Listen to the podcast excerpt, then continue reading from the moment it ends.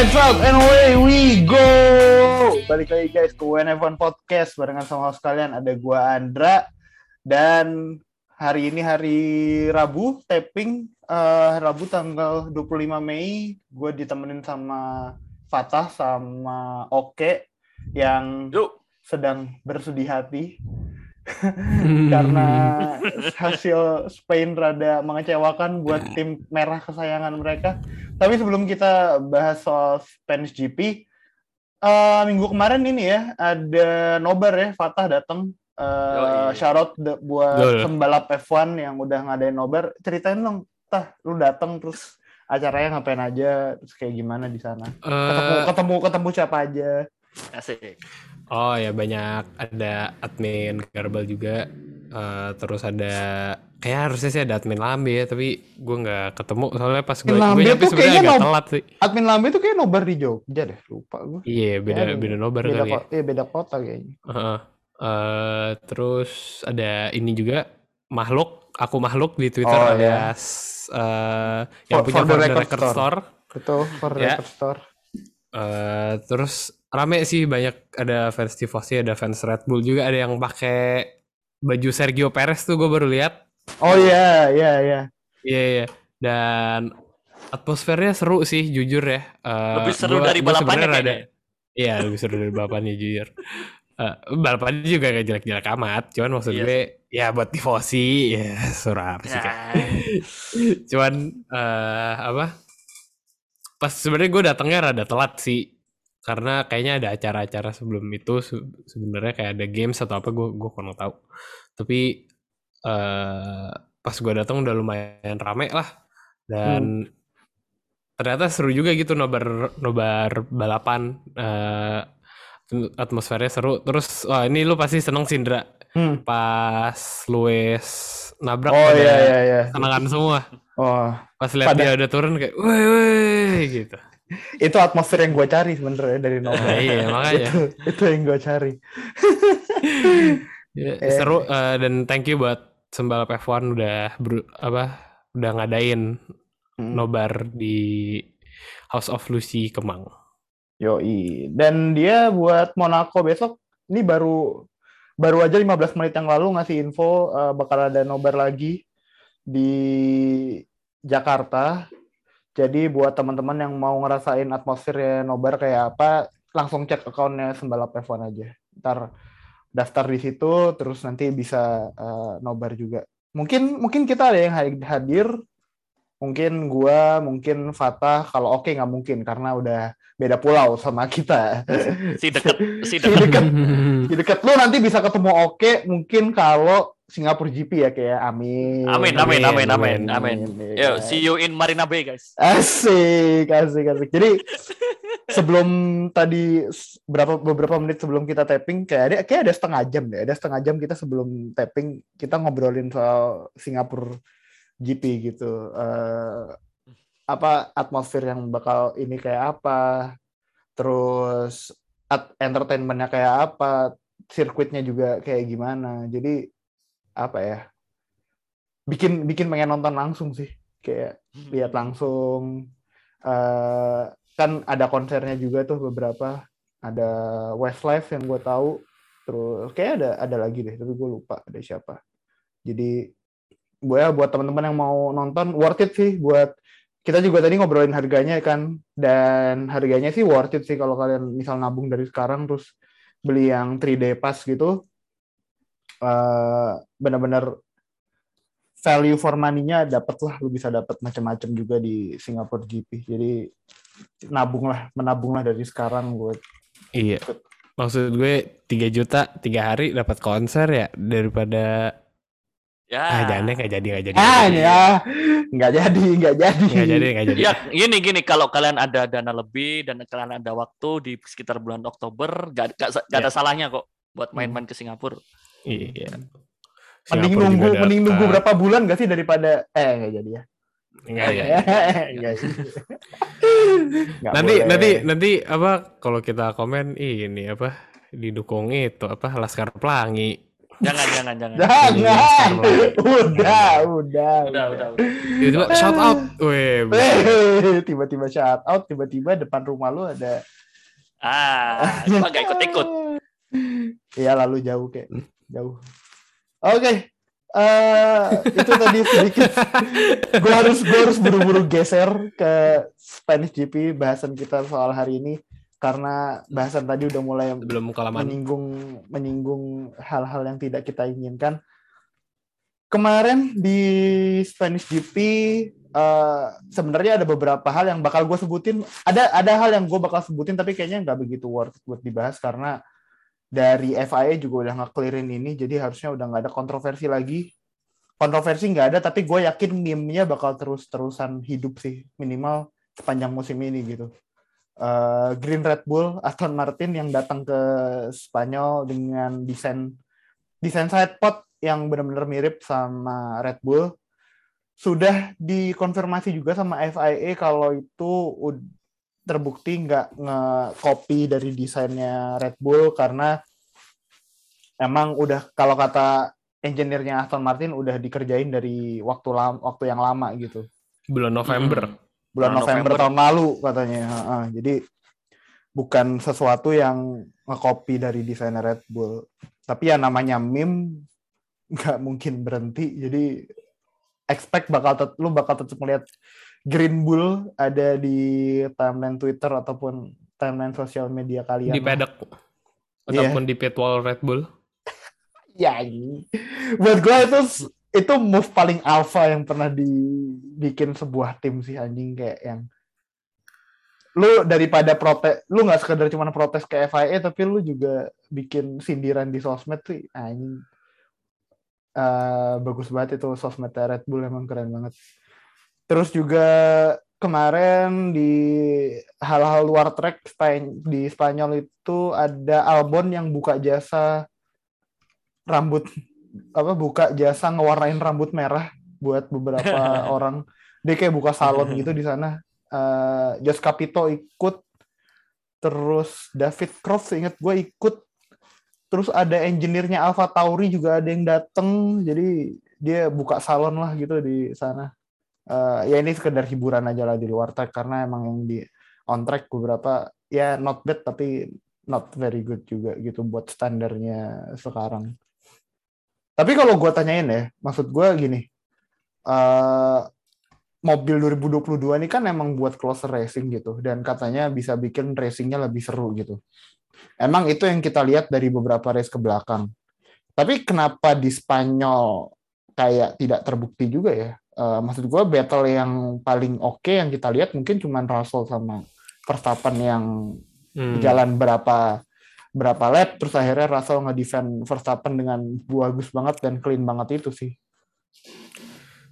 Itu menurut gue lebih ke faktor strategi sih Indra. Apa bahwa perbedaan strategi George Russell sama Max Verstappen itu bringing brought them both together gitu loh ya. Jadinya mereka papasan gitu menurut gue. Mm-mm. Tapi apa ya? Kalau dari segi pure racing di mana salah satu driver mulai mengejar misalnya Mm-mm. kayak eh, Verstappen bisa bener-bener nempel ke Leclerc misalnya atau eh siapa ya? Ya pokoknya yang yang lain-lain juga ya. At least yang di depan itu kurang kurang kelihatan sih menurut gue dari mobil 2022 ini. Ekspektasi gue ya mereka bisa bener-bener ngikutin tanpa kehilangan waktu yang signifikan di turn 3 ya itu ya yang curve yang panjang itu. Iya, tertiga itu. Ya harapan gue sih kayak gitu sebenarnya pas udah diumumin. Soalnya dari F1 juga hype gede kan tapi not gonna lie lumayan disappointing sih. Iya, benar-benar. Lumayan- Lumayan ini. Tapi karena di ruangan Zoom kita Bapak Nuha Gunawan sudah hadir, tidak ada salahnya Hey. jika kita memulai dengan membahas yang menang kemarin dan gak cuma menang. Eh one two kedua mereka di musim ini eh, Red Bull akhirnya bis Verstappen sih akhirnya bisa juara lagi di Spanyol semenjak eh, 2016 yang dia debut sama Red Bull juga. Eh, ini dapat kemenangan mereka yang pertama, eh kenapa kemenangan Verstappen yang pertama kali lagi di Spanyol. Terus Perez juga dapat podium kedua. tapi di balik kemenangan Red Bull banyak masalah ya Nuh, kayak masalah DRS. Masalah DRS dulu deh yang bakal gue singgung sih.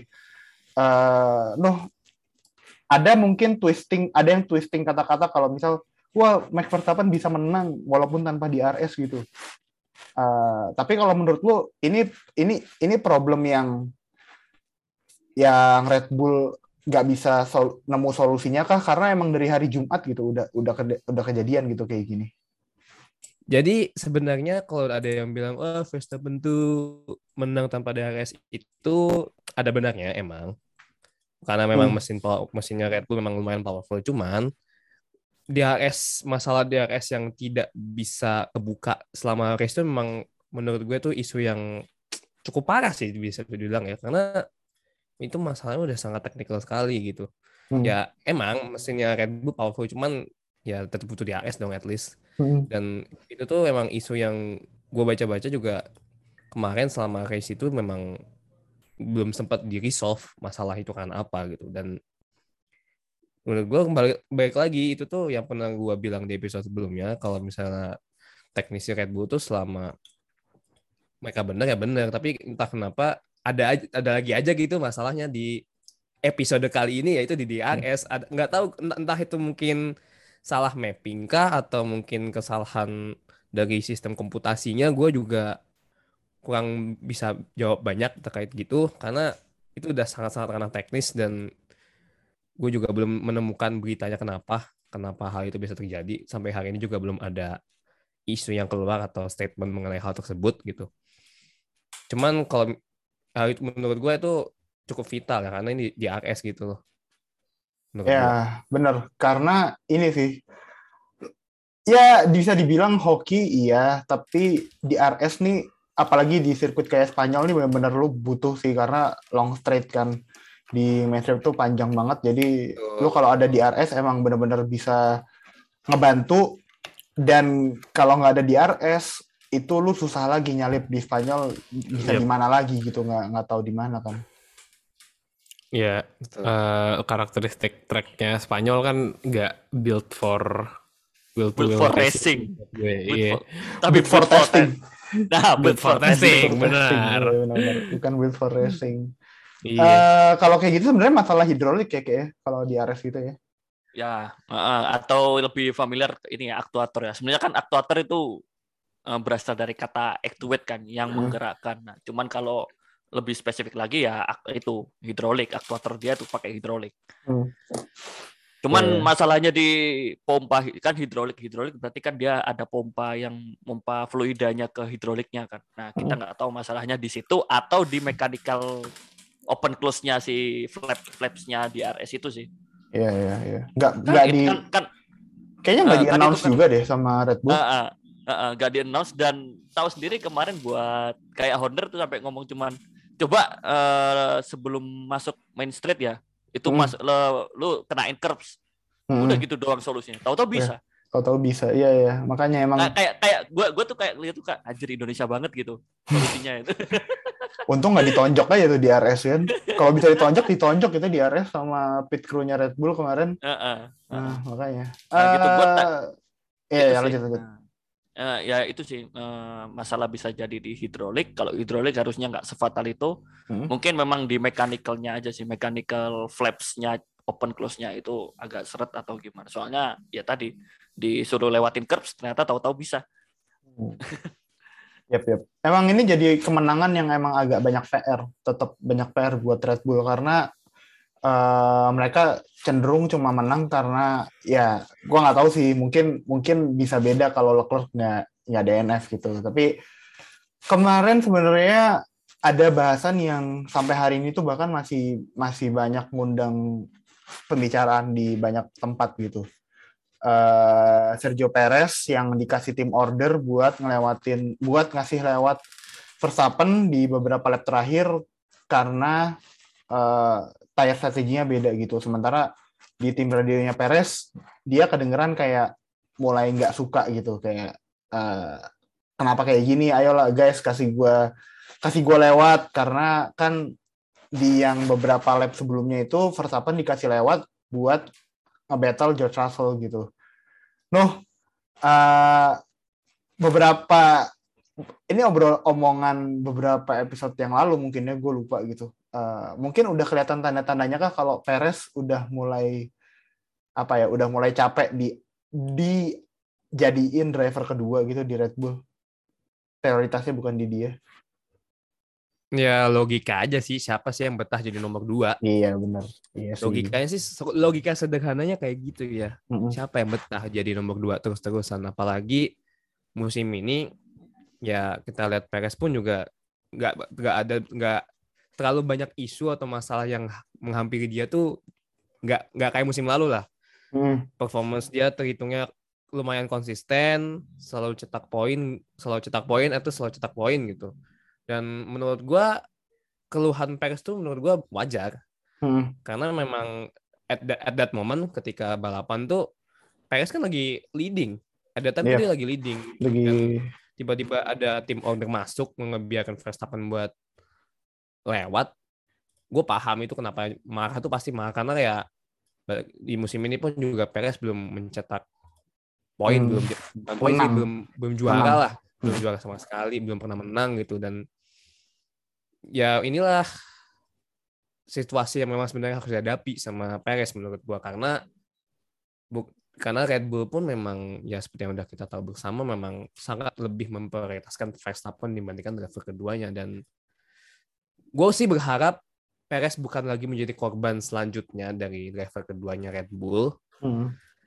Memang menurut gue dari entah itu Helmut Marko atau Christian Horner ya cobalah menilai lebih value-nya Pe- Perez tuh value-nya lebih lebih daripada ketika ada Gasly atau ketika sama Albon. Albon. ya.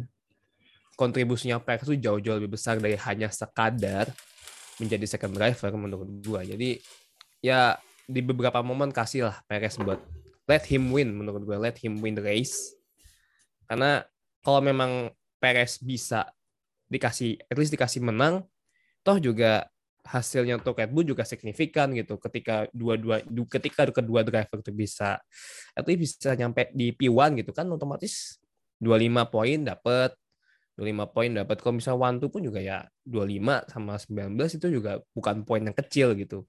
Apalagi ini Perez. Mm. dan menurut gue Verstappen udah ng- nothing to kalau menurut gue ya in my opinion tuh pribadi gue itu udah nothing to prove nothing to prove anymore menurut gue karena dia udah juara musim lalu Oh, Udah juara oke, dunia. oke. udah nggak ada yang perlu dibuktiin lagi ya semua orang udah tahu kalau Verstappen tuh ya world world champion worthy Hmm. dan menurut gua mungkin tahun ini ya Verstappen masih bisa untuk dikejar dipush untuk mengejar juara. Cuman at least kasih Perez tuh something meaningful yang yang dia nggak bisa dapetin selama di tim-tim mediocre gitu loh. Hmm. Ya at least 5 win, 6 win yang bahkan selama hampir 10 tahun karirnya pun dia baru bisa dapat win tuh sekali di 2020. Itu pun udah bertahun-tahun di tim mediocre. Sedangkan di Red Bull tuh dia udah bisa dapat at least dua selama satu tahun belakangan. Hmm. Dan menurut gue ya memang udah waktunya Perez untuk banyak menang sih. Iya, iya, benar. Eh, sebenarnya yang bikin eh, tanda tanya ya, karena satu ini baru round 6, berarti kan baru awal musim ya. Baru awal musim, kenapa udah ada tim order yang kayak gini? Dan yang kedua, Verstappen nggak di, kalau kata gue ya, Verstappen nggak dikasih tim order pada saat itu pun pada akhirnya dia tetap bakal bisa ngelawatin Perez sih karena bannya lebih baru dan strateginya emang beda gitu sama Perez. Jadi menurut gue sebenarnya yang bikin salah itu nggak perlu ada tim order itu buat Verstappen tetap bisa ngelawatin Perez gitu, secara clean dan secara racing gitu. Eh, harusnya nggak perlu ada tim order itu dan Red Bull pun pada akhirnya tetap bisa dapat 25 sama 18 poin kan, tetap dapat poin yang Ya, maksimal betul. gitu. Mhm. Ya sebenarnya kalau kasarannya itu kan ini ya let them race lah. Ya benar, let them race. Eh, apakah yang dilakuin Red Bull salah? Dari Enggak. sudut pandang Menurut gua tim? menurut menurut gua apa yang dilakukan Red Bull itu nggak salah. Sebenarnya nggak salah. sama sama iya. Karena memang ini pola yang udah terjadi sekian lama. Memang Ya, polanya memang ini- ini- begitu. Ini bukan yang pertama kali gitu loh. Bukan yang pertama kali. Bukan yang Makanya gue bilang kenapa? Ini tuh pola. Ini ini memang udah patternnya Red Bull memang seperti ini. Hmm. Cuman balik lagi, yang gue bilang kayak tadi, kontribusinya Perez tuh jauh lebih gede daripada second driver sebelum-sebelumnya. Ya, benar. Men- makanya gue melihat dari kontribusi Perez yang sangat signifikan untuk ngebantu Red Bull musim lalu. Kasihlah Perez tuh at least 5 atau 6 wins. Jangan lu biarin karena ya balik lagi kalau misalnya Perez menang yang untung juga Red Bull buat juara konstruktor. Iya. Makanya bingung kalau dibilang kalau kemarin bilang uh, that's what's the best for the team, ya mungkin iya, tapi lo the ada ada dua mungkin ya siapa tahu ada perpecahan in the long term kan kita nggak tahu ya. So that's itu yang harusnya bisa Ya, ya bisa kalau di-handle. kalau kalau memang in case ada situasi yang kayak gitu, ya aku gue sih bener-bener salah satu satu-satunya sih ya let them race. Maksudnya biarkan itu menjadi alami gitu loh. Hmm. Kita lihat siapa sih yang benar yang jago itu gitu loh. Apakah Perez itu pantas gitu loh buat finish di depan Verstappen dengan kondisi dengan apa ya eh, kondisi yang sama gitu tanpa tim order tanpa strategi yang beda ataupun kalau ada strategi, yang beda ya udah biarin mereka balapan. Kita coba lihat gitu loh. Asalkan ya tadi jangan jangan ceroboh lah istilahnya gitu. Kalau emang nggak bisa nahan ya udah lepas. Kasarnya gitu. Gua mungkin bisa ngerangkum ini obrolan tim order nih jadi satu kalimat ya uh, buat sekalian nutup segmen Red Bull. Uh, Red Bull jangan memercedeskan diri. Nah, udah itu ya. Itu aja sih pesannya buat Red Bull. Oke, lanjut kita ke tim yang bersedih hati. Kalau tadi kita udah ngobrolin yang menang-menang, yang juara-juara. ke tim yang eh, finish duluan ke tim yang iya. finish duluan Iya finish duluan anjing. Apa balapannya selesai dulu- pulang duluan ya kemarin Ya, ya? Iya. Nggak nggak Balap- salah sih, emang nggak salah sih. balapannya Emang. F1 Nggak tapi lapnya pakai MotoGP itu lapnya kan cuma 27 kan lap 27 iya 27 lap. Nggak salah Eh, nggak salah, bener. Eh, tah, lu pas Leclerc out langsung pulang dari nobar apa enggak? ada. Agak, gue gak segitunya. Enggak, eh, Gue gak iya, segitunya. Emang nggak nggak pulang, emang nggak langsung pulang, cuma langsung ke kamar mandi, langsung langsung ini langsung duduk di kloset sambil menangis gitu kan. Kalau ada shower dia nangis di bawah shower itu. Tapi nggak langsung pulang Fans ya? Red Bull pula kemarin. Apa? Kagak nggak langsung pulang. Banyak langsung banyak Gua- fans Red Bull ya?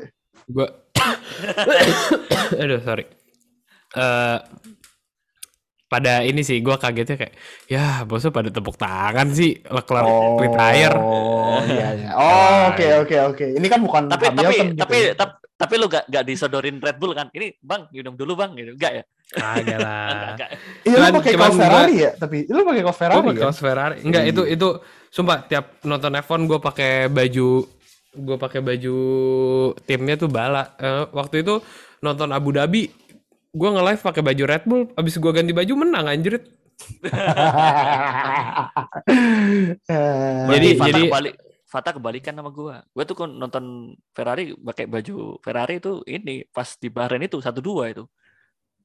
Nah makanya Dan kan setelah itu gak pernah gua- lagi pakai baju Ferrari gua nonton. Berarti besok besok gue nobar sembalap nobar sama sembalap F1 gue besok besok pakai baju Red Bull berarti jangan pakai baju Ferrari Oh anjing. enggak, enggak, Oh. enggak, enggak usah. lu. Oh, Nggak usah, lu. Oh anjing. Enggak, enggak, tapi tapi gue emang gue cabut duluan eh, gue nggak nonton podium sih makanya gue nggak ada di fotonya Iya, gue tahu lu cabut duluan, makanya gue tanya lu cabutnya pas Leclerc out apa enggak? agak gue cabut pas balapannya selesai tapi emang udah malam sih tuh udah capek aja gue Iya, iya, iya, iya. capek capek dan mereka Ah. juga tahu sih anjir sorry, sorry, gue sendiri potong bentar. Itu nobarnya di mana ya kemarin? di Kemang kemarin di Kemang. House of Luci Oh, oke. Tahu pasti Nuha harusnya tempatnya. tahu dong Iya, gue tahu, gue tahu. Iya kan? oh, yes.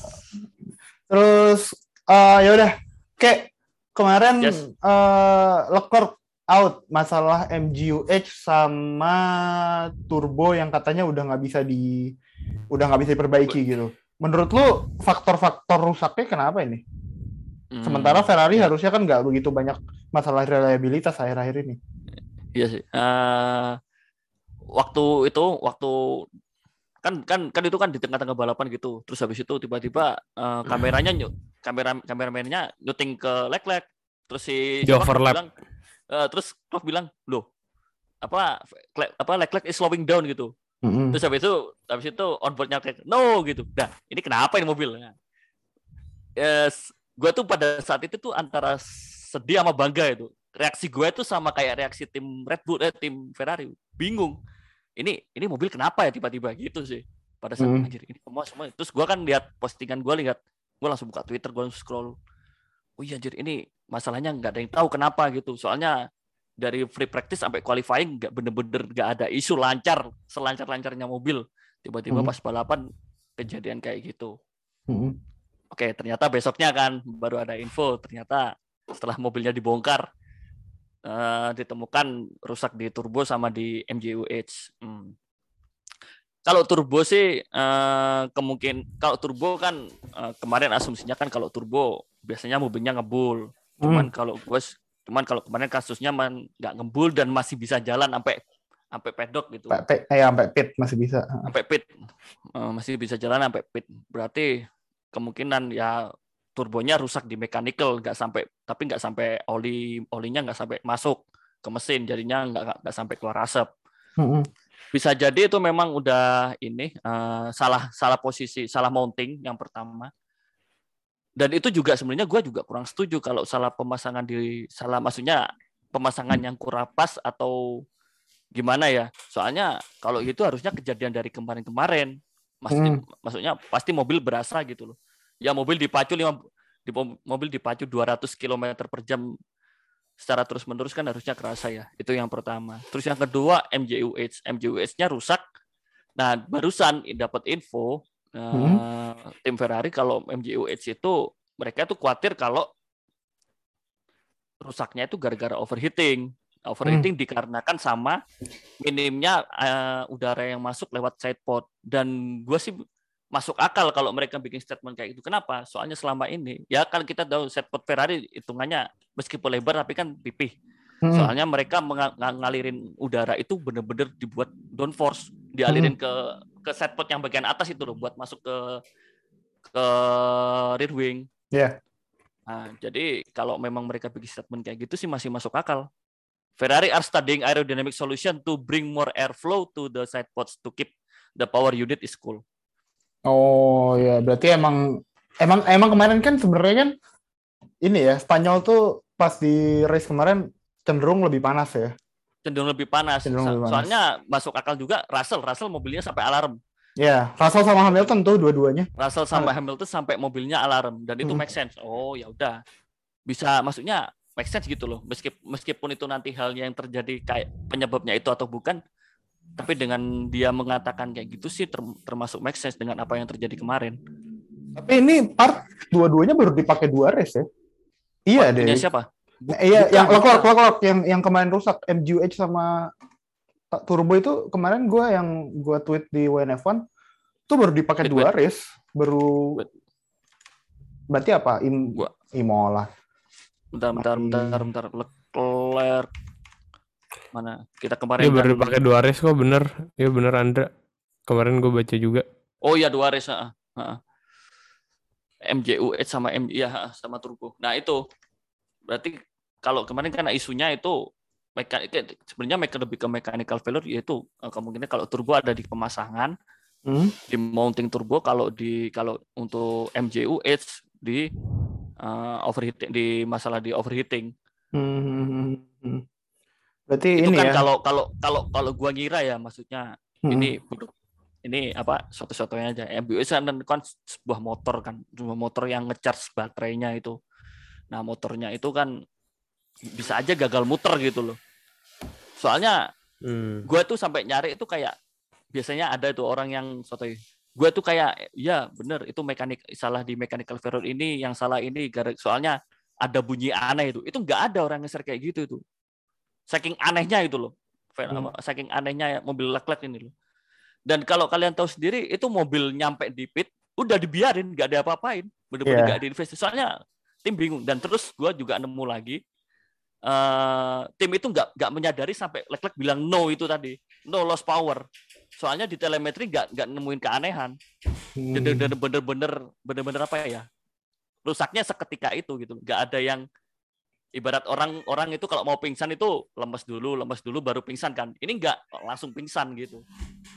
Jadi di, di, di- even di engineering mereka itu di data telemetri itu nggak nunjukin keanehan sebelum kejadian itu Oke, bener-bener bener.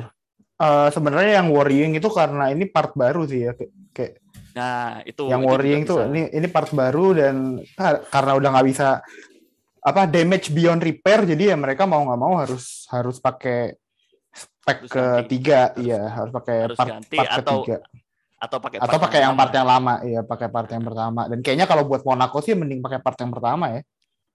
Nggak nggak begitu nggak begitu butuh engine power kan kalau di Monaco. Monaco itu nggak sampai nggak nyampe 300 kan juga ya Iya, iya nggak nyampe sih ingat. nggak nyampe. Nggak nyampe. Nyampe. Eh, 300. tapi menurut gue justru kalau misalnya isunya emang di apa overheating dan isunya ada di apa coolingnya Ferrari yang kurang efisien ini bakal apa ya worrying buat balapan-balapan di misalnya Austria yang emang notoriously panas dari tahun-tahun sebelumnya yang sampai Mercedes yang biasanya bagus gara-gara masalah cooling doang bisa sampai ngedrop performance-nya atau malah Mm-mm. yang lebih serem lagi buat balapan-balapan down the line di Austin Meksiko Austin di babak-babak akhir. Hmm. Austin juga itu Austin dan dan juga iya dan juga Meksiko di mana eh, partikel oksigennya lebih sedikit kan karena dia ada di apa di dataran tinggi. Nah Hmm. ini kalau misalnya Ferrari nggak bisa mencari solusi yang tepat, valid. Solusi yang bagus, Hmm. ya bisa-bisa saat when it all matters bisa ambiar. tapi tapi gini tapi tapi menurut menurut- menurut gua gua sih nggak terlalu apa ya gua sih nggak terlalu sakit nggak terlalu gimana nggak terlalu sakit hati. Soalnya ini bener-bener kesalahan itu di mobil gitu. Bukan salah gara bukan Bukan salah engineering. gara-gara eh, bukan choking gara-gara drivernya Dra. Maksudnya, Oh iya, oh, oh iya, oke Heeh, iya benar. itu sih ngaconya itu bu- bukan gara-gara driver. Soalnya kan bukan gimana bukan gua mau ngejelekin Vettel ya. Ya Mm-mm. 2017 2018 kita itu punya punya kesempatan gede buat juara gitu tapi Hmm, dari driver sendiri itu choking gitu loh. Ndra. Kita tuh punya kesempatan menang race tapi waktu itu mobil udah oke, tinggal drivernya gimana kan atau strategi. Nah, musim ini tuh at least lebih baik lah kalau menurut gua sih lebih baik. Soalnya dari sumber dari dari strategi sama dari driver itu udah nggak ada masalah kalau menurut gua, tinggal dari mobil ini. Dan itu ini pun juga mobil baru kan 2022. Iya. At least kita udah bisa nunjukin ba- bahwa Ferrari bisa bikin mobil kenceng gitu di regulasi baru ini. Gue sih makanya nggak terlalu sakit ya nggak terlalu sakit hati ya comeback stronger aja di next GP meskipun next GP-nya Monaco sih. Iya, lu lu semua kayak gitu ngomongin mesin nggak bisa finish, lu diem-diem itu Nuha diem-diem ketawa begitu ketawa-ketawa sendiri. Mampus lu dari kemarin ngata-ngatain Red Bull nggak bisa finish. Ini makanya dari tadi gua ini makanya dari tadi gua silent karena gua nggak mau ketawa gua kedengaran sama fans yang lagi sakit hati karena kalah kemarin gitu. makanya dari tadi di mute, makanya dari tadi di mute Nuha juga nggak mau dia nggak mau di- nggak mau sombong lah di depan. Nah, itu makanya gua Ferrari tuh- ini. gue tuh kagum sih sama Red Red Bull kemarin dengan segala permasalahan yang ada itu kayak Verstappen kayak Masih bisa menang. seperempat seperempat race itu kita itu dengerin tim radionya Verstappen gitu loh kan yang di spotlight itu terus itu loh Ya anjir. Ya anjir. Apa kamera ke situ mulu, Kamera terus audio juga dia-dia juga. Jadi kayak anjir, Heeh. masih bisa menang. Oke, tapi kalau kita nggak apa Leclerc ya udahlah Leclerc uh, salah mobilnya nothing nothing at his fault. Uh, Leclerc tetap drive begitu bagus selama 27 lap. Dia bikin gap yang nyaman dari P2 di belakangnya yang kalaupun dia harus pit dia tetap bisa tetap bisa dapat di atas gitu. Harusnya secara race dia kalau nggak ada masalah apa-apa dia bakal tetap bisa menang dan nyaman gitu. Tapi kalau kita ngomongin teammate-nya ya, uh, tugas dari driver tuh kenapa ada dua driver gitu kan misal driver yang satu kenapa kenapa driver keduanya ini diharapkan bisa mencetak poin sebanyak-banyaknya buat tim gitu. Eh, ngegantiin posisi si driver yang di depannya tadi eh, kenapa-kenapa gitu. Tapi ini udah race ke berapanya Sainz di Ferrari di musim ini. Dan nampaknya dia belum ada tanda-tanda buat adaptasi sama mobilnya yang sekarang gitu. Eh, tadi gue baca itu dikasih Nuha, dikasih oke juga. Kalau si Sainz itu prefer mobilnya oversteer apa understeer ya? Understeer ya? Eh, saya lebih prefer Oh, oversteer. Sainz understeer ya. Sainz prefer understeer. Eh, Sainz itu prefer belakang depan enggak kalau Sainz itu prefer depannya eh lebih ini depannya lebih bisa lebih belakangnya yang lebih kuat lah daripada depannya gitu kalau Leclerc lebih prefer oversteer gitu nah eh, sementara itu buat tahun ini buat udah race ke-6 juga Ferrari udah bikin beberapa upgrade Sainz masih aja nggak bisa dan kemarin menurut gua kesalahannya lumayan ya kalau bisa dibilang konyol ya iya lumayan konyol gitu pas dia spin di turn 4 Turn dan ya? akhirnya Turn turn 4 sih? turn Empat itu ya. oh iya 4 Ya, 4 tiga benar ya? 4 4 empat ya? benar benar 4 turn 4 dia spin dan akhirnya dia nggak bisa ngejar lagi gitu buat gantiin posisinya Leclerc yang out gitu Eh, tah lu ngelihat isu-isunya Sainz nih terus jadinya gimana buat peluang juaranya Ferrari nggak cuma buat peluang juara driver tapi buat juara konstruktor juga gitu. Aduh, at this point sebenarnya gue lebih peduli dapat juara driver gitu kayak ya tahun lalu Ya, juga yang tahun lalu ya. Iya, Verstappen kan mau yang juara konstruktor Mercedes orang ingetnya ya juara Yang- driver yang championnya Yang dapat spotlight. Iya. Iya yang dapat spotlight juga Verstappen gitu dan ya kalau kita ingat 2008 emang kita ingat Ferrari juara konstruktor. Gua lupa kita ini. ingatnya. Gue lupa. Makanya kan kita lupa ini. Mas eh, kita ingatnya Hamilton apa is that Glock gitu yang apa yang Hamilton daripada rebut di akhir-akhir gitu kan. Kita juga ingatnya 2007 bukan McLaren juara konstruktor walaupun ya ujung-ujungnya dicabut sih. Tapi kita ingatnya ya apa Fer, f- eh, Kimi Raikkonen. Raikkonen jadi juara dunia gitu kan. Jadi ya sebenarnya gue pribadi nggak peduli-peduli amat coba juara konstruktor itu kan sebenarnya soal prize money aja kan dan, Iya. dan ya di zaman budget cap ini juga sebenarnya prize money-nya ya ya udah gitu loh kayak nggak bisa dipakai secara maksimal juga. Heeh. Tapi kalau dari segi apa ya motivasi ke tim aja kali ya maksud gue dengan membawa momentum ya menurut gue Sainz harusnya bisa apa ya minimal banget tuh sebenarnya kemarin P2 itu harusnya menurut gue ya kalau misalnya dia nggak ya kenapa-kenapa dan ya kemarin dari start juga udah jelek kayaknya dari yang startnya yang kurang memuaskan itu dia juga jadi kayak terlalu menggebu-gebu terlalu buru-buru banget buat ngejar. Jadi ya ujung-ujungnya kayak gitu. Apakah worrying? Ya mungkin tapi it's again we're six races in. Masih ada 16 race lagi musim ini. Masih musim masih panjang sih. Jadi ya masih banyak kesempatan buat Sainz pick up the the pace lah. Dan ya mungkin kemarin juga apes karena lagi di home GP aja jadi nggak bisa. Pressure-nya gede. Ya bayangin aja lu lu hari sebelumnya lihat bapak lu sendiri ngasih award ke temen lu yang harusnya Ya, lu bisa anjir. ambil gitu. Iya anjir gimana sakit gimana banget nggak kepikiran gimana nggak kepikiran coba. Jadi ya Itu menurut gua gua. wajar aja sih. Harusnya gua. ya apakah worrying ya nggak juga tapi apa ya harusnya bisa lebih konsisten lah mungkin Sainz ini kayak ini ya kayak pelatih MU kalau habis dikasih kontrak tiba-tiba jadi jelek aduh, aduh, aduh, aduh, aduh, Aduh, aduh, aduh. aduh. Eh, ya udahlah Tapi- tapi nggak apa-apa tapi- masih bisa pick up the pace lah menurut gue Hmm. nggak apa-apa Tapi- masih lama musim Itu nah, tadi nyambung dari Andra juga kan. eh, driving style-nya Leclerc sama Carlos beda. Beda- Bedanya Ya. juga jauh. gitu. Jauh, jauh kalau itu jauh. Hmm. Di langit gitu. Heeh.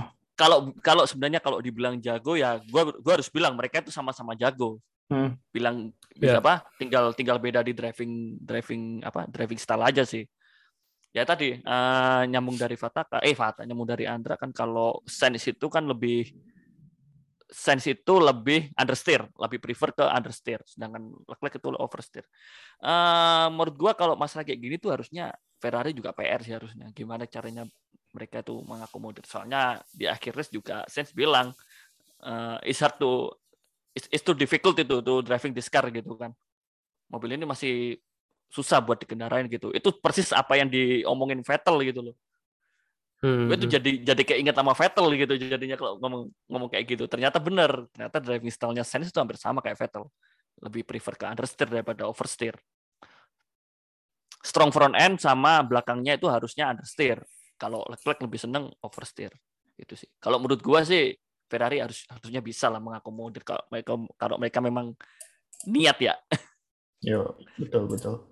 Oke, okay, so yeah, that's probably weekend to forget lah ya buat fans Ferrari dan begitu mereka lihat jadwal kayak oke okay, gue mau move on langsung ke next race, race selanjutnya. Taunya race selanjutnya Monaco yang Leclerc nggak pernah finish. Jadi kayak Cah, ya udah gue harus move on ke kayaknya fans Ferrari udah siap buat move on ke race setelah Monaco juga sih ini. Jadi ya kita lihat Apa, aja baku? lah nanti. Iya baka, iya baku aja, iya baku bener. Jadi ya kita lihat aja Ferrari bakal bounce back-nya gimana gitu setelah weekend yang cukup jelek gitu. Heartbreaking, Cukup heartbreaking. heartbreaking buat para fans dan buat tim juga. Tapi kalau uh, ada tim yang heartbreaking, ada juga tim yang menurut gue minggu ini Smiling.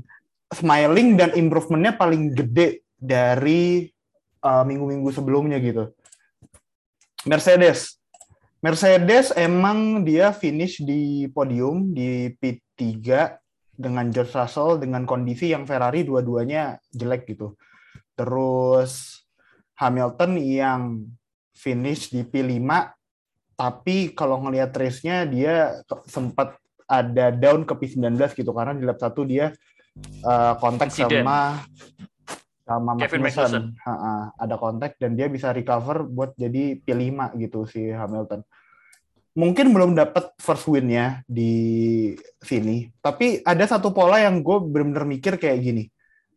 Kalau misal Red Bull sama Ferrari ada apa-apa, Mercedes ini tim yang lu bisa expect problemnya paling sedikit dan mereka bakal ada di sana buat ngambil poin maksimal gitu.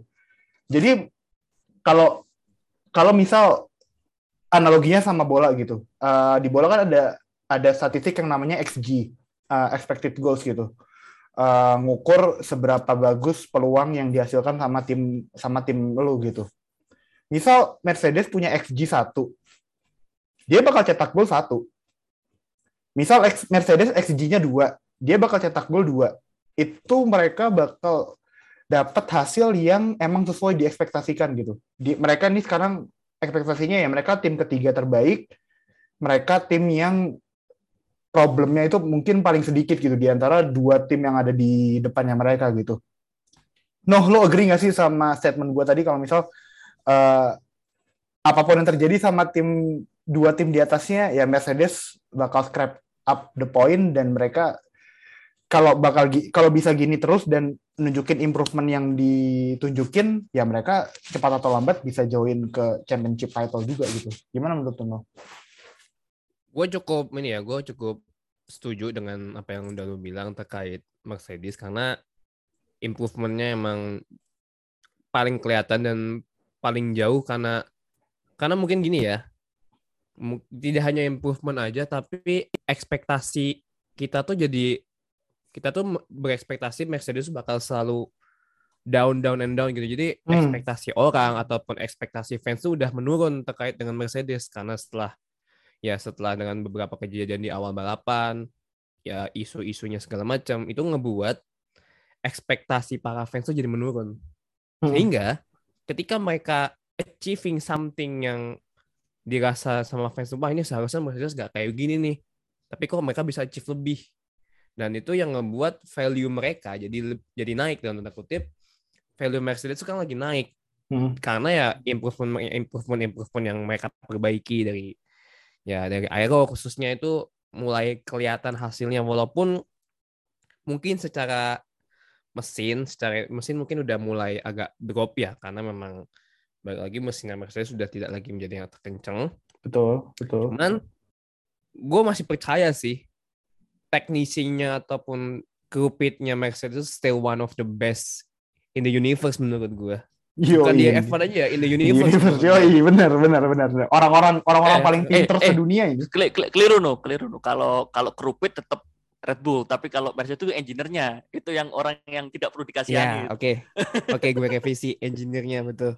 Karena ya kali men lu 6 tahun, 7 tahun, 8 tahun mendominasi Formula One masa ketika dihadapi dengan regulasi yang secara tidak langsung menyerang untuk menghancurkan Mercedes masa nggak bisa bounce back sih? Ya nggak Hmm. mungkin sih menurut gua. Itu otaknya isi-isinya tuh lulusan-lulusan ITB tapi ITB-nya udah ITB ITB cabang Swedia atau ITB cabang Swedia. ITB cabang Jerman. Jerman Itu gitu kan. Jerman lah, Jerman lah, jangan udah beda Swedia lah. gitu otaknya. Bahkan mungkin Oke yang mungkin perang mesin pun otaknya jauh gitu, jauh banget gitu. Itu Wah jauh, Udah di- Pak, jauh Pak. buat orang level orang Indonesia itu udah di, di luar nalar gitu, udah itu udah kelewat pintar. Gak mungkin sih mereka nggak bisa cari solusi gitu. Dan tadi yang udah Andrew udah sebutin juga, ketika Red Bull, Ferrari lagi missing atau nggak dapet poin, dan tanda kutip mereka juga artinya nggak konsisten buat getting the point gitu. Mercedes diem-diem, poin dapet, poin dapet, poin dapet. Walaupun mungkin nggak selalu ada di top 3 ya, tapi Hmm. kan at least masih dapat poin gitu. Mereka tuh masih tetap dapat poin, masih bisa finish. Ya, gua mengakui di Spanyol kemarin di Barcelona, ya Hamilton still one of the best driver in the, in the Formula One gitu. Bayangin aja dia udah drop dari sampai ke posisi 20 habis tabrakan. Somehow tiba-tiba lah udah di posisi ke-6 aja gitu Iya benar. dan dan itu itu nggak ada yang ngomongin itu selama balapan tuh orang tuh kayak lupa keberadaan Hamilton karena orang-orang pada fokusnya pada di depan semua Hmm. Hmm. dan itu yang justru menurut gua yang harus diwaspadai musim ini ya Mercedes karena balik lagi diem-diem mereka bisa curi poin diem-diem curi poin silent movement itu yang menurut gua akan mungkin ke depannya mungkin akan menjadi warning khususnya buat Ferrari sama Red Bull karena kalau mereka khususnya buat Ferrari sih menurut gua kalau mereka misalnya inconsistent walaupun mereka sekarang paling juga termasuk yang kenceng tapi kalau inconsistent tidak nggak banyak hasilin poin lag-lag DNF atau misalnya science DNF ya siap-siap aja Mercedes diam-diam juga bakal nyusul kayak gitu Benar. Eh, gini sih jadinya kayak apa ya? Lu ada di posisi yang lu nggak diekspektasikan bisa dapet poin podium setinggi ini gitu. Tapi nanti ketika second half of the season, ketika mereka udah dapetin eh footingnya, mereka udah bisa nyelesain problemnya dan mereka udah join di championship battle, mereka udah punya bekal eh bekal poin-poin yang mereka dapetin di eh, awal-awal season. Sementara mungkin Red Bull sama Ferrari ada struggling di sini dan di sana, so itu bisa bakal jadi yang bekal yang berharga gitu buat Mercedes di second half of the season. Dan menurut gue tadinya ya, gue mikir tuh tadinya gue mikir summer break lah kasih waktu Mercedes sampai summer break buat mereka bisa uh, solve their problem gitu. Tapi ternyata emang lebih cepat dari itu. Uh, round 6 mereka udah porpoisingnya udah mulai hilang. Uh, Russell udah bisa battle sama Verstappen juga dan Hamilton bisa recovery drive sebagus itu gitu. Tah kalau misal kemarin Hamilton nggak tabrakan gitu sama Magnussen, dia Iya. bisa challenge win gak sih? Bareng sama Russell gitu di depan. dengan dengan pace ya mungkin Pitu tapi Win gue nggak yakin karena pace-nya beda kelas sih si ini siapa si Verstappen pace-nya bagus dan menurut gue apakah bisa challenge race win? Nggak juga tapi kalau challenge Pitu nantangin Perez bisa aja sih sebenarnya kemarin pace-nya Hamilton bagus. Tapi apakah misal dengan tanpa crash itu dia bisa ter apa ya termotivasi tanpa sorry tanpa crash itu apakah dia mungkin bisa termotivasi itu bisa eh, mendorong mobilnya? Ya gue juga ya nggak tahu sih apa mungkin dengan karena dia tabrakan dia mungkin merasa kayak bersalah gitu terus jadi lebih termotivasi ya bisa aja kan sebenarnya. Hmm, hmm. jadi apakah mungkin dia bisa lebih push ya? Gue nggak tahu tapi kalau buat race win sih gue nggak yakin ya Verstappen beda kelas sih kemarin yang kemarin ya yang di depan jelas-jelas cuma Verstappen sama Leclerc kan jadi gue nggak yakin kalau race win tapi kalau buat podium P2 mungkin-mungkin aja menurut gue Ah, terus nambahin dikit. Ah, emang setuju tim paling improve yang kemarin menurut gua Mercedes udah udah kelihatan. Dan gua juga apa ya? Mungkin salah satu yang tadi sih salah satu tim yang gua nggak pernah maksudnya nggak pernah ini Mercedes kayaknya nggak perform musim ini atau nggak habis gua gua nggak sih. Malah dari dari tapping kita waktu pramusim kayaknya Mercedes itu tim yang nggak perlu dikasihani gitu loh. Iya Mereka sih.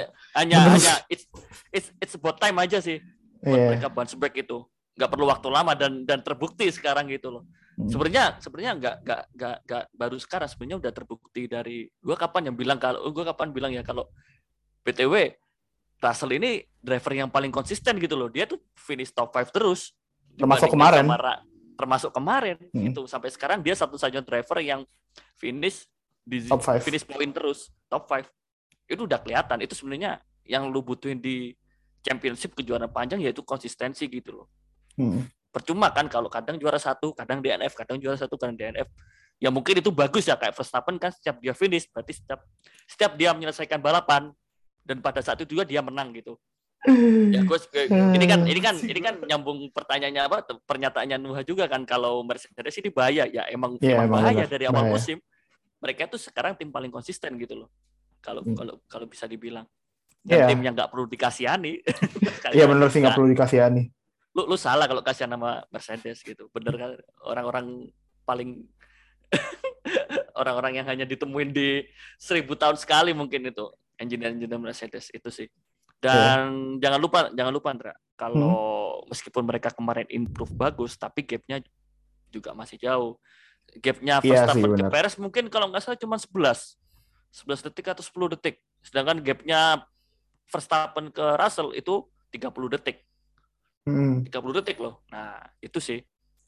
Ya, ini sih yang tadi gue bilang eh, Mercedes tuh tahu mereka ada di mana dan mereka udah pasti bakal achieve itu gitu. Mereka tahu mereka ada di tim ketiga terbaik gitu. Eh, dan kita juga Oh, so- tahu gitu kalau Mercedes tim ketiga terbaik. eh, makanya kalaupun Red Bull sama Ferrari ada di depan mereka, mereka nggak masalah. Tapi kalau misal Red Bull dan Ferrari ada masalah, mereka yang bakal dapat poin Mm-mm. mau sejauh apa pun uh, Mercedes jatuh ya, mau kayak misal Hamil kayak Hamilton kemarin dari P19, mereka tetap bisa bakal finish di top 6 karena mereka ya itu karena mereka punya mobil ketiga terbaik di grid. Yep.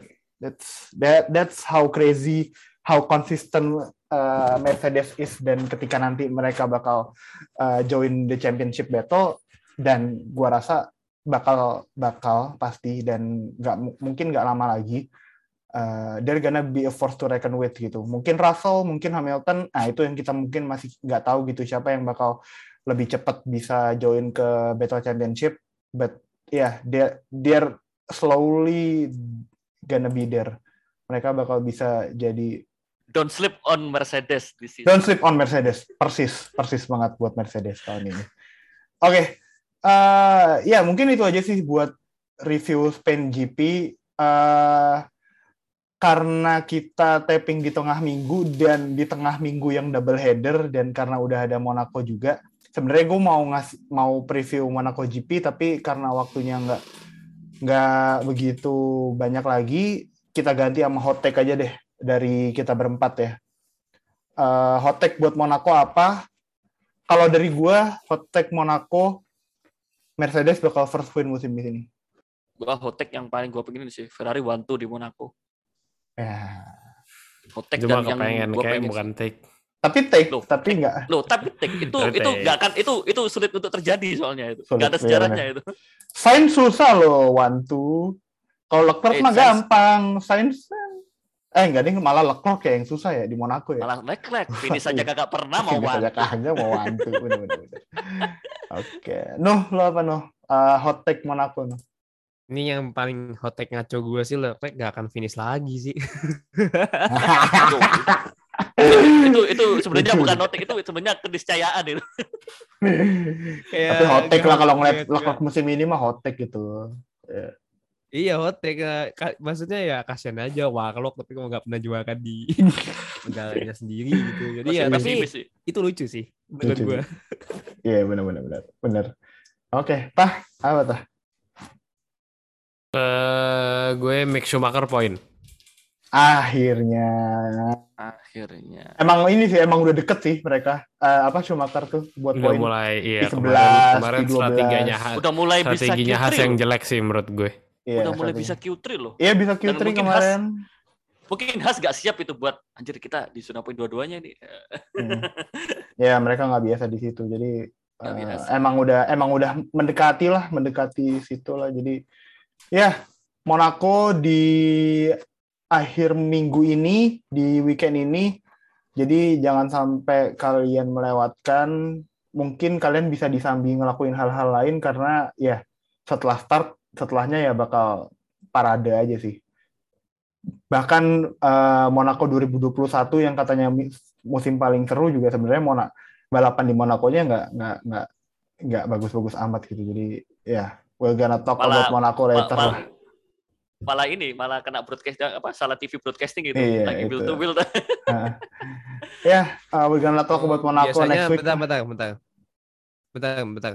Potong dikit. Biasanya kan kalau di Monaco tuh ada ya ada inilah kayak spesial-spesial gitu kan. Entah ada helm spesial atau livery spesial. Kalau tahun lalu kan liverynya McLaren tuh. Yep, yang bagus. tiba-tiba bagus. Yang akhirnya dipakai di musim ini gitu kan. Ya tapi technically ya Monaco bakal gitu-gitu aja sih sebenarnya. Iya bakal gitu-gitu aja. Artisnya sih yang bakal banyak. Nah lo mendingan nungguin jajaran artis siapa yang bakal datang di Monaco gitu-gitulah hal-hal luar track sih yang bakal seru Oh terus gini Dra, Eh, meskipun balapan Monaco, Monaco itu s- 95% membosankan, tapi ada fakta nih. Kalau yang pole position di Monaco itu belum tentu menang. Soalnya di sini probability-nya itu kurang dari 50%, mungkin di 52 ini. 52%. oh oke Dan itu kalah jauh sama Barcelona kemarin. Kalau Iya, di Barcelona, Barcelona ya. kemarin itu probability-nya 74%. Jadi 74% itu yang pole pasti menang. Jadi Oke. probability-nya jauh selisihnya sama Monaco. Itu itu fakta sih. menarik. Fakta menarik soal Monaco. Ya, oke, kita bakal bahas Monaco minggu depan di episode review Monaco GP. So, ya, yeah, thank you. Uh, oke, thank you Fatah, thank you Nuha yang udah join di Yuk, tengah-tengah tadi thank you, buat review Spanish GP malam ini. Yuk, sama-sama. Eh, jangan lupa follow sosial medianya WNF1 di Twitter, di Instagram, sama di TikTok at WNF1 Official. Terus jangan lupa juga join Discord-nya WNF1. Linknya ada di pin tweet di Twitter paling atas. Thank you buat semua yang udah dengerin and we'll see you guys in our next episode. Bye guys.